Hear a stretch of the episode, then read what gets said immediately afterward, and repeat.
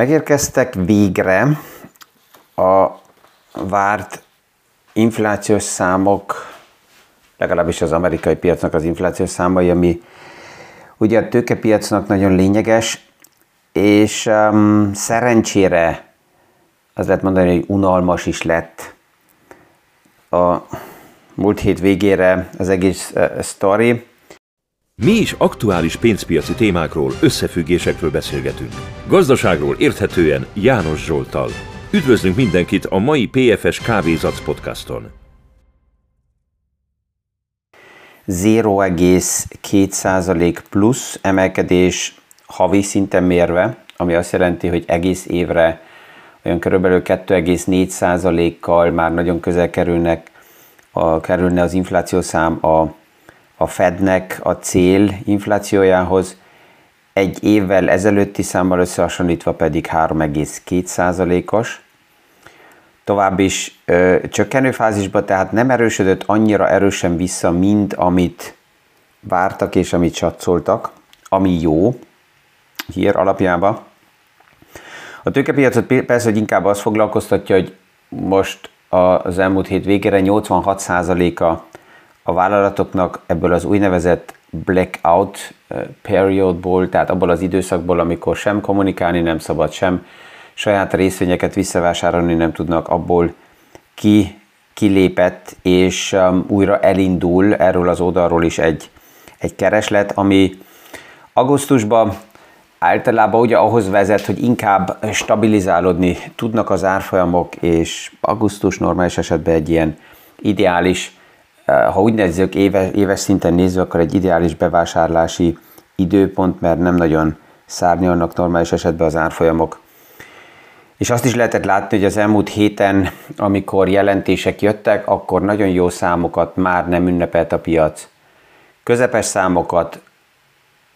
erősebben megbüntetett, és katasztrofális számokat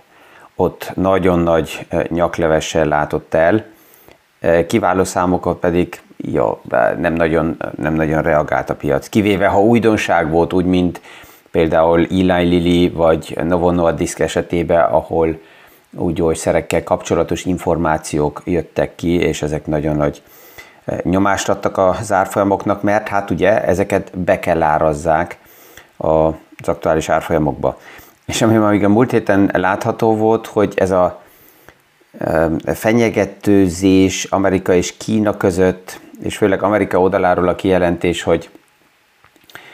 korlátozni fogják az amerikai vállalatoknak a befektetési lehetőségeket Kínába, vagy Kínának a vállalatai nem vásárolhatnak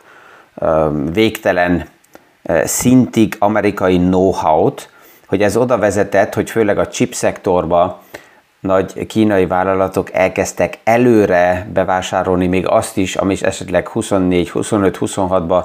terveznének már előre bevásárolni, és a nagy chipgyártók mindeniknek az élén Nvidia nem tudják legyártani azt, amit, amit ja, el lehetne adni.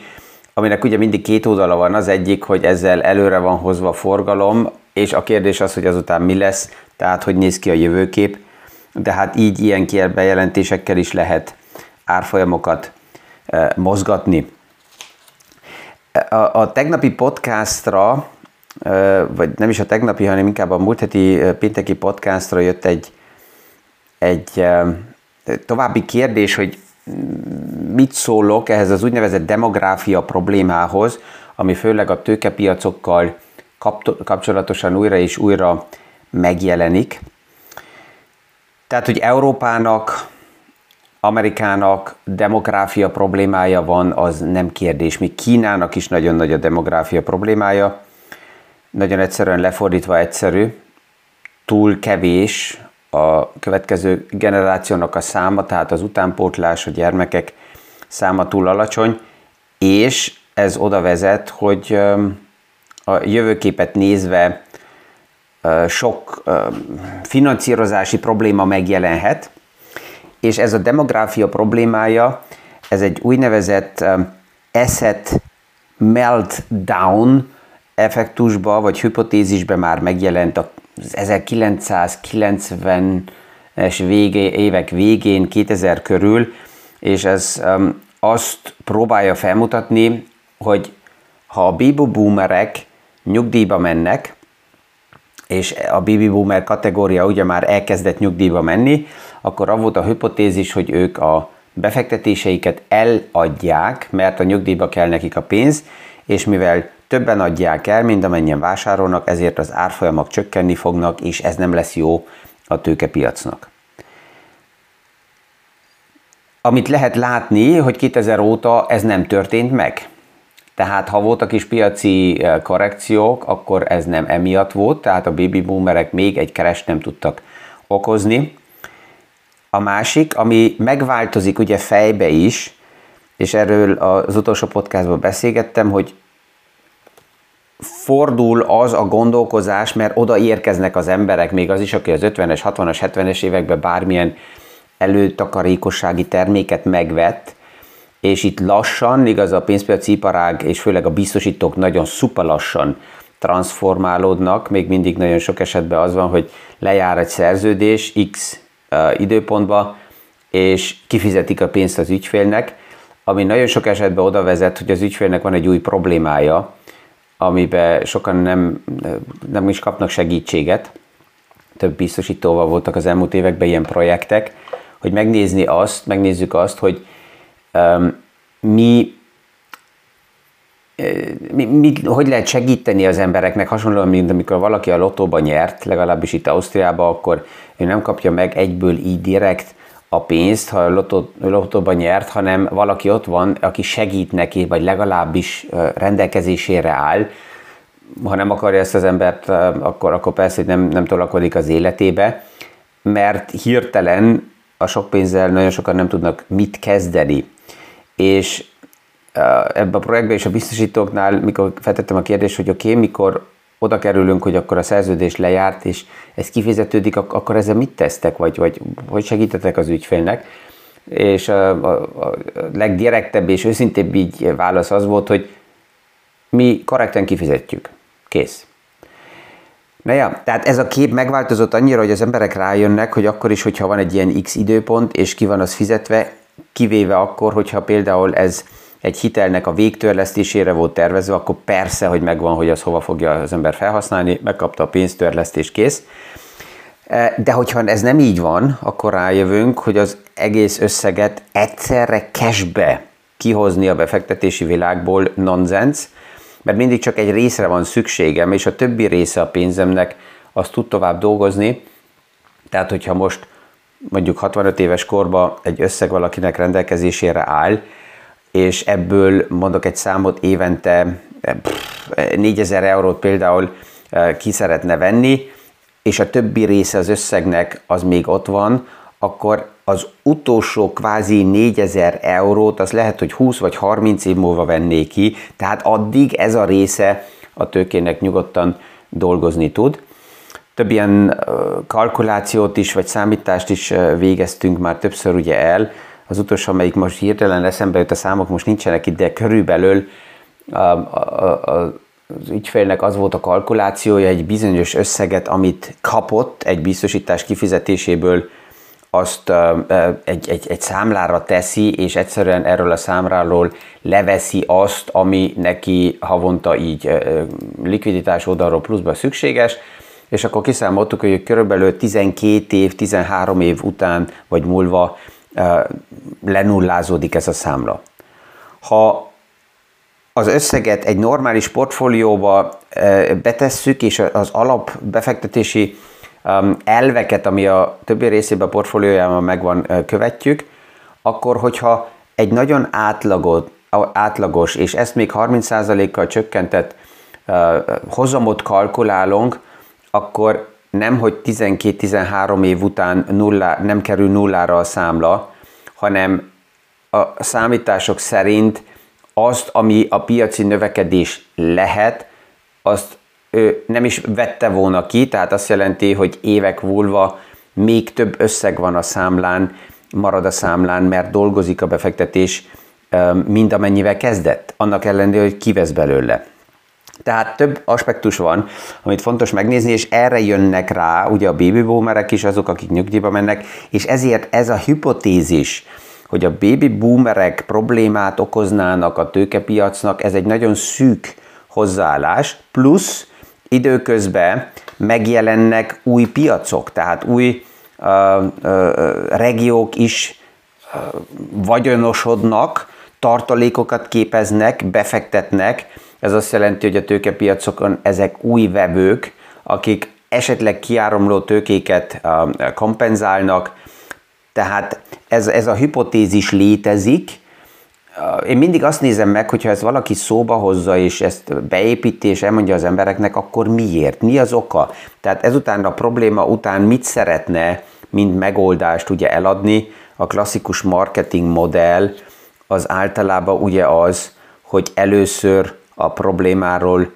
beszéljünk, azután a megoldás is, azután ennek az áráról. Tehát ezek mindig ilyen probléma felmutatások, és én arra vagyok kíváncsi, hogy oké, okay, akkor, akkor mi az, amit azután, mint megoldás oda tesz valaki, miért, miért próbálja ezzel a probléma felmutatással az embereket egy bizonyos irányba mozdítani. Egy másik érdekes gondolat, és ez is a pszichológiával van összefüggésbe, az az az érzése, és ez főleg fiatal befektetőknél jelenik többször meg, egy olyan statisztika is akár kezembe került, amelyik azt mérte, hogy fiatal és aktuálisan a tőkepiacra belépett trédelők, tehát akik napi szinten akár mozgatnak portfóliókat, vagy timinggal szeretnének dolgozni, 54%-a ezeknek a fiatal befektetőknek meg van győződve az első évben, hogy ő a beszállási és kiszállási jeleket látja. És ez, ez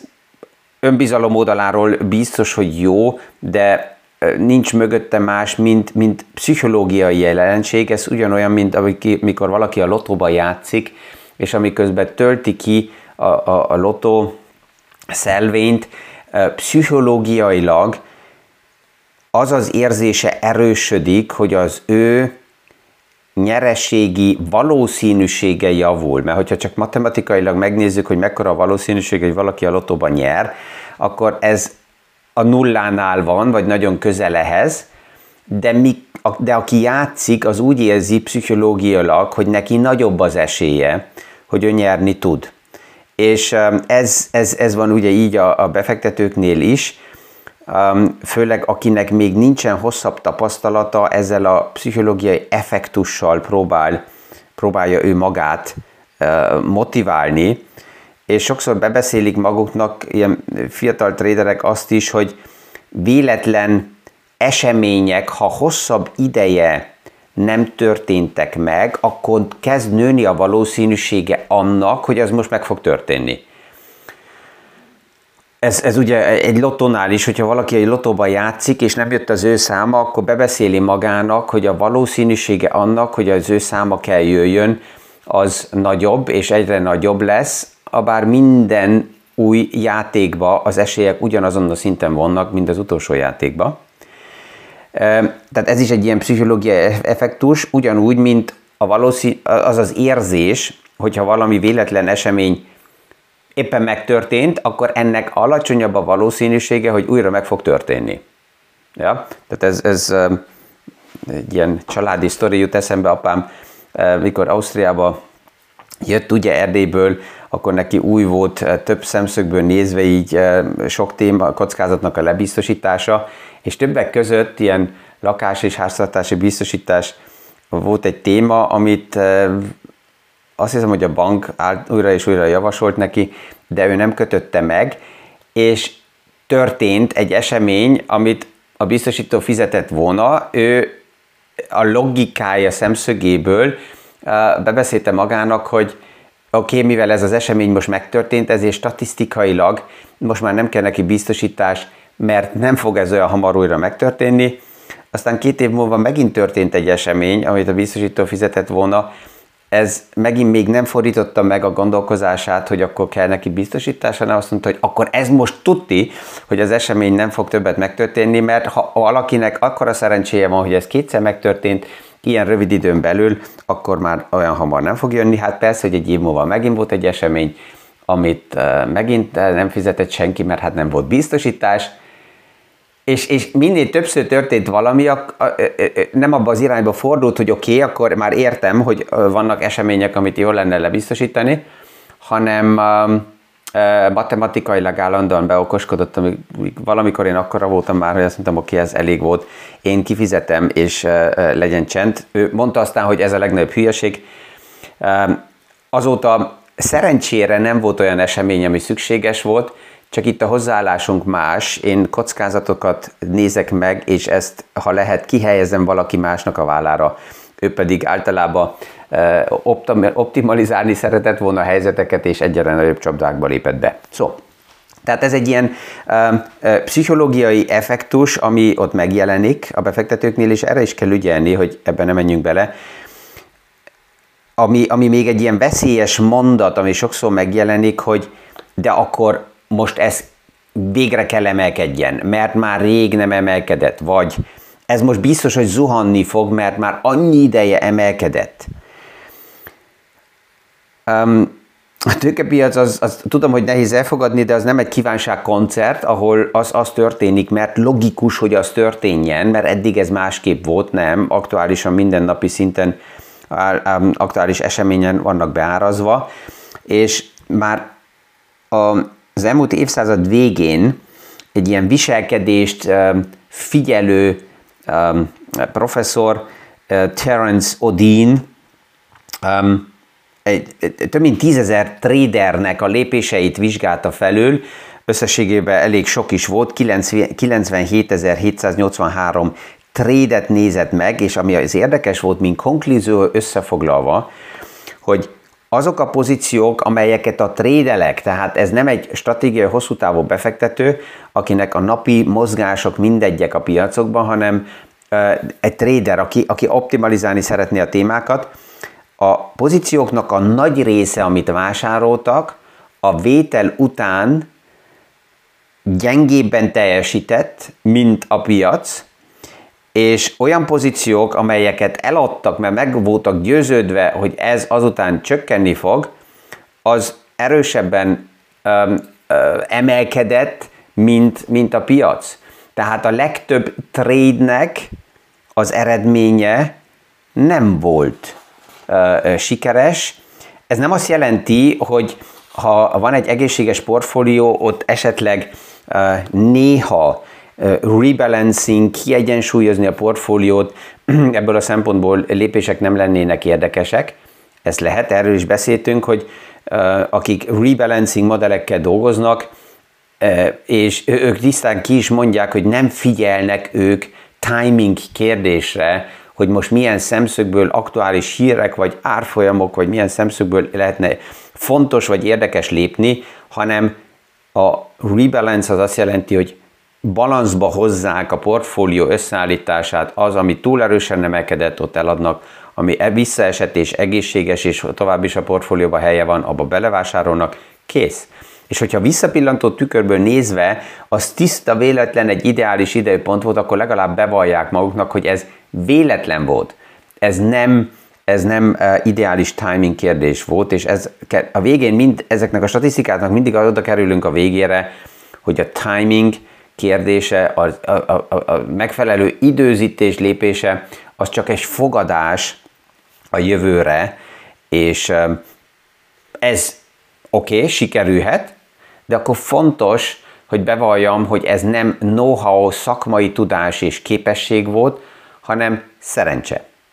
És lehet, hogy nem fog sikerülni, akkor is ezt kimondani, hogy ez nem képesség, ez nem uh, szakmai háttér volt, hanem ez a másik oldalra volt az éremnek, 50-50, hogy vagy sikerül, vagy nem sikerül. Tehát ez a, ez a józan kép, ezt tudom, hogy néha um, nem annyira szexi, és nem annyira uh, Hollywood story, uh, ezt kimondani, hogy ami történik,